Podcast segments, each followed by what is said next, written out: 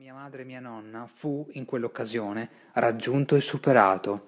Era mercoledì sera e il campanile del paese aveva appena annunziato le ore 6 del pomeriggio. L'estro delle cineree nubi disegnava girandole nei tetri orizzonti, preannunciando l'incombenza d'un temporale. «È il diavolo che scarrossa sua moglie», mi disse convinta. Il paesino era piccolo e scendervi non richiedeva grandi fatiche, ma era chiaro che per la docile e fragile Donia anche quella breve scampagnata rappresentava una sfacchinata.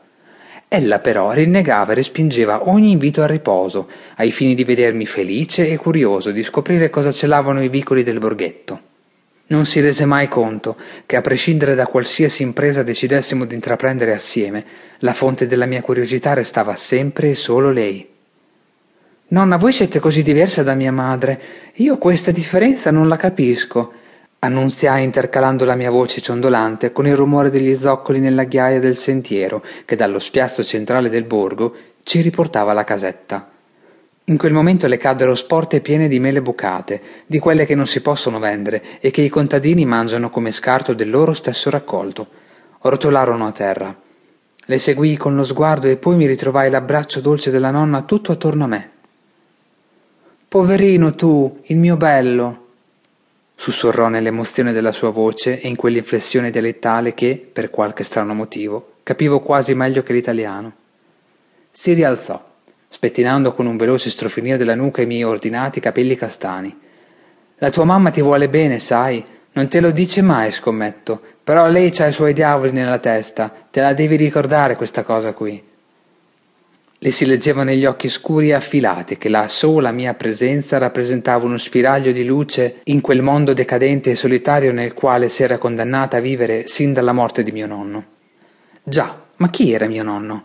Per quanto tempo avrei taciuto le mie domande, subendo fedelmente quel clima litigioso che si instaurava con cadenza annuale nel mese di ottobre, il cui segnale d'inizio coincideva con l'intreccio di sguardi infocati fra mia nonna e mia madre, anno dopo anno? Diedi ascolto alla mia curiosità innata e le chiesi finalmente di parlarmi del suo passato. Ebbene, trasalii di fronte alla sua ciondolante attesa, in quel percorso che pareva un pellegrinaggio e che ci avrebbe portati là dove i miei genitori già stavano dormendo un po', alla malga dei dispiaceri. «Fra poco saremo alla malga?» chiesi con calma e pacatezza. Lei tacque, fingendo di controllare le mele radunate un attimo prima da terra e improvvisando boccacce a ogni nuova ammaccatura che rintracciava in esse. «Nonna», tornai ad inquisire, «perché non mi parlate del nonno?» Nemmeno un fulmine avrebbe potuto apportare una tale irruenza. «Requiem aeternam dona eis, Domine, et lux perpetua lucet eis, in memoria eterna erit iustus, ab audizione mala non timebit».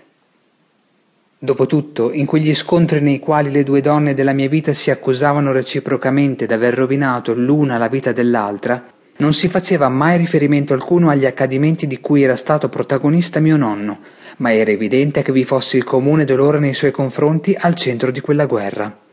Fra le loro velenose parole, nell'inquietudine mia di bambino che imparava a conoscere la storia della sua famiglia, serpeggiava inerme il fantasma del mio defunto nonno. Si percepiva chiaramente che tutto aveva avuto origine da lui, dalla sua malattia, dal modo in cui era stata amministrata e dall'abbandono forzoso di mia madre, una cesura voluta dalla coraggiosa Donia per preservare alla figlia un presente e un futuro di povertà e dolore.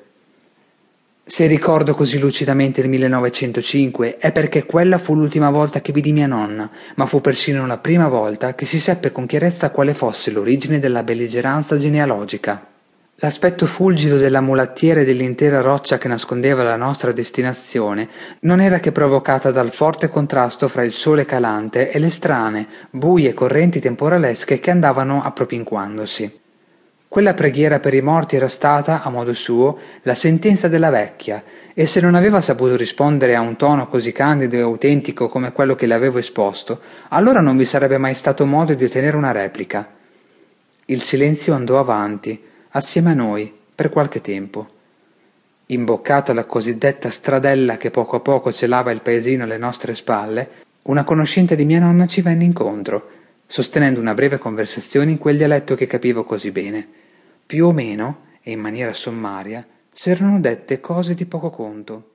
«Dobbiamo arare il terreno a valle, non inizierà mica la stagione delle piogge».